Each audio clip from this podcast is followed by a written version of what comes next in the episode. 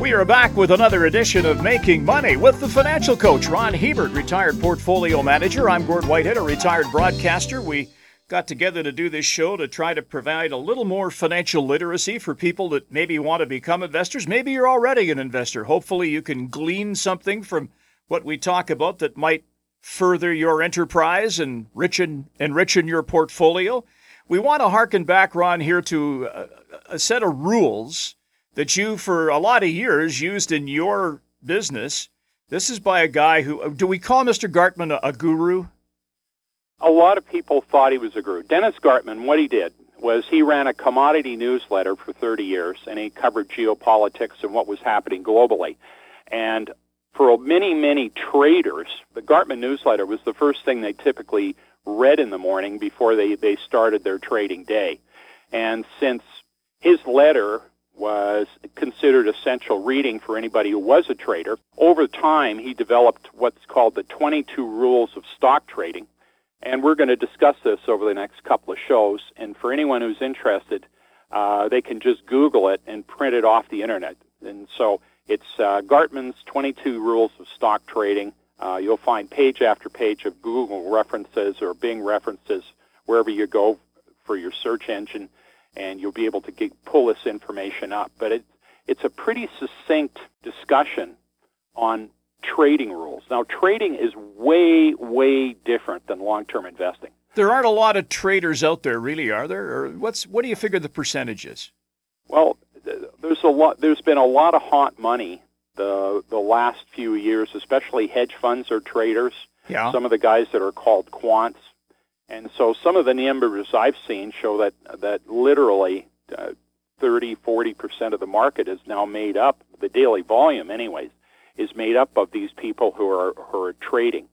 Now, if uh, you go back and listen to previous shows that we've talked about, uh, you'll know what our opinion is of trading. Trading generally, all the statistics show that if you have 100 people, you're going to have a very small handful that actually make money and the rest lose, many of them really big time. So trading isn't something, unless you have the ability uh, that you really want to get into, but especially when markets become highly volatile, so you've got big swings to the upside, big swings to the downside. If you're fast on your feet and you're one of those small percentage of people that can actually make money trading, and I'm not a trader. I've traded a little bit over the 35 years I was in the business but mostly it was long-term investing. So I'm not the type of person who's who feels that he wants to risk his money on the day-to-day fluctuations in the market. But there are some people who do. And this is for that small percentage of people who want to trade and want to get a foundation on how to do it. And Dennis Gartman's uh, 22 rules on stock trading are just that. It's a good foundation from which to start. Okay, rule number one Never, under any circumstances, add to a losing position. Ever. Essentially, if you're trading, what you are is you're following momentum. And so if you buy something and it rolls over and goes down, well, if you're a fundamental guy like me, and you know, for example, it's a big utility company, or it's a it's a big bank, or it's something like maybe a Nestle, a big food company. Usually, you trade any weakness as an opportunity to buy. But when you're a trader, you never ever add to a losing position because momentum is over the short term is going the other way, and you're a short term investor. So if the momentum goes the other way, you are out of that position. Okay, so number two follows closely on that heel. Uh, trade like a mercenary guerrilla. Uh, if you're a mercenary, you sell your services to the highest bidder, to the person who's going to uh, make your ability to fight for them the most profitable for you. So when you're fighting like a mercenary guerrilla, it means that you're quite willing to change sides. If something isn't working, you'll change sides readily uh, when one side literally has gained the upper hand and is doing much better. So if you think oil prices are going down and they go up, well, you have to be very mentally flexible if you're a trading and you can't get married into a short-term position. Uh, you have to be willing uh, to change very, very quickly. Gartman's 22 Rules of Stock Trading, number three. I'll let you explain. Capital comes in two varieties. Yeah, there's two things that you bring to the table. You bring the money that you have in your wallet, and you bring the mental capital that you have. In other words, your skill or acumen as a trader. And of the two types of capital, the mental is more important and expensive of the two. So if you hold a position too long and you get slaughtered in that position, it's going to cost you some physical capital. But frankly, the anguish and the worry, if you're not really on your edge if you trade, and you've taken a series of really, really big losses, it's not the time to continue to trade because mental capital is so important. You've got to be aggressive, you've got to be positive. If you're taking big losses, it's going to hurt your pocketbook, but mentally, you're just going to be in no shape to trade. So mental capital is very, very important, and that's why you can't take big losses trading. If you do, you just lose your edge. Okay, I like this one. Number four. The objective is not to buy low and sell high, but to buy high and to sell higher.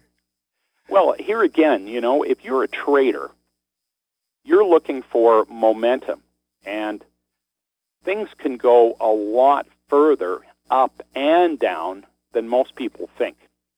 So if you're a trader, you want to be in a position where generally you have the price rising, but also the volume rising. So the number of traders that are actively piling in, that rising as well. So you want a position that is improving on a big way where a lot of outside investors are getting in. So you want to buy high because many of these investors have the expectation that this is going to go much, much higher.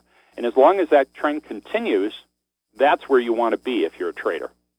Well, there's a good analogy that he, he cites here. Always remember sugar once fell from a dollar twenty-five a pound to two cents a pound and seemed cheap many times along the way.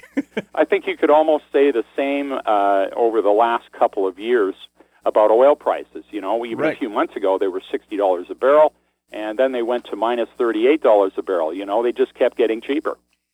Okay, so now in bull markets we can only be long or neutral, and in bear markets we can only be short or neutral. So if you're in a bear market, which is a market that uh, that is going down, you don't want to try and look for opportunities to buy things that are going up. You always play the trend. If you're in a bull market, you're either going to be on the sidelines because maybe you can't find any opportunities or you don't understand the opportunities. But in bull markets, don't look for the things that have that are going down to buy. Buy the things that are going up. In other words, play the momentum because as a trader, that's what you want to do. That might seem self-evident, but it's not. And it's a lesson that's learned too late by far too many individuals. Trading is momentum based and you go the direction of the momentum. If it's a bull market, you go long. If it's a bear market, you sell and go short. We're talking about Gartman's 22 rules of stock investing. Number six, markets can remain illogical longer than you and I can remain solvent. Here again, you might have the most perfect logic. You've sat down and you've worked out the perfect scenario. But you find that due to greed and fear, markets are going the other way. And you just say, well, you know, my analysis is so brilliant, I'm just going to hang on. Because sooner or later, everybody's going to come to their senses and they're going to agree with me. Well, often you go bankrupt before that actually happens. You might be perfectly right. But if markets are running hard the other direction and you're a trader, that's just not a place where you want to sit and pat yourself on the head about how clever you are and how the rest of the world is wrong. If you're a trader, you want to get out. Number seven, sell markets that show the greatest weakness and buy those that show the greatest strength. That that seems almost self-evident, doesn't it? But yeah, it does. But here again, many of the things that go on in trading because it's such an emotional activity many of these rules, in the heat of battle, people for, forget about. So when you're in markets, so let's say you're you're trading, and you want to be in the, well, let's just say, the auto manufacturing market. Well, one of the weakest players in the auto manufacturing market is Ford or Chrysler. And so those are the guys you generally want to stay away from. The guys that are doing really well are the Ferrari and also Tesla. And of course, Tesla doesn't make any money, but if you're a trader, these are the ones that are performing well. So the others you stay away from. You always go to the places where there's the best performance. You're getting the best movement because that's what you're looking for. Okay, rule number eight deals with gaps in the market. And typically, what will happen, and, and a, a, classic example, and everybody should just go and look up Boeing. Of, of course, we started to have these accidents where the, the nav system wasn't working properly and these planes were crashing. And you'd, you'd see the market, Boeing, for a long time, for years, had been going straight up.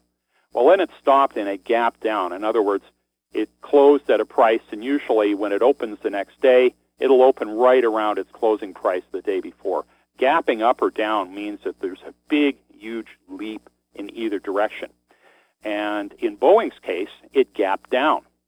And generally, when things gap down, that is just a warning flag that's out there that there's a lot more problems that are going to come out. So if you see a gap, either to the downside or if it gaps up, often it means that there's good news. Gartman's saying that in his 30 years of watching markets, when gaps happen, you really, really want to pay attention to these things. The market's telling you something, either that there's a lot more bad news coming or there's more good news coming.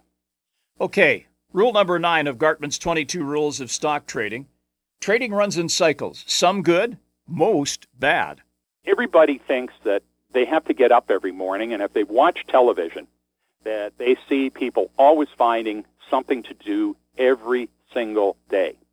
And that isn't always the case.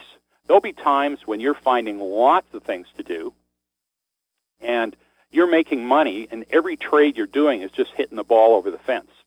And then there's going to be bad times where even the most well researched and thought through trades don't work. And that's the nature of trading, is that you're going to have hot and cold cycles.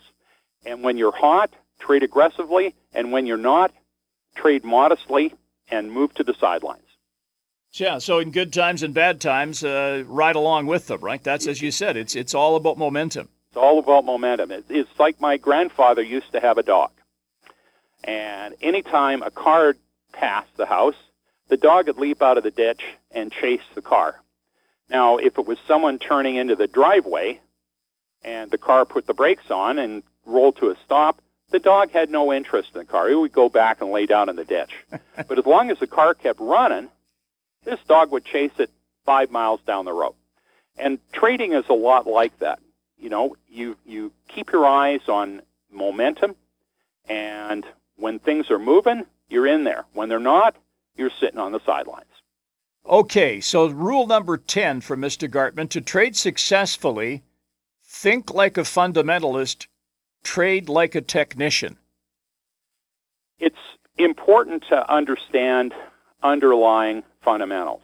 I mean, if you're buying a company that is continuing to go up, but you understand there's going to be a massive lawsuit against it, well, a lawsuit's quite a fundamental characteristic.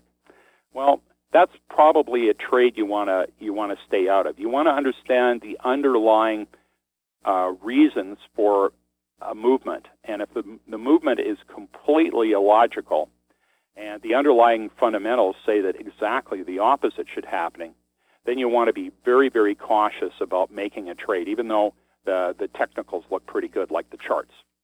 Okay, and before we round off our first episode here of Gartman's 22 Rules, we'll split it down the middle. We'll go with number, ne- number 11.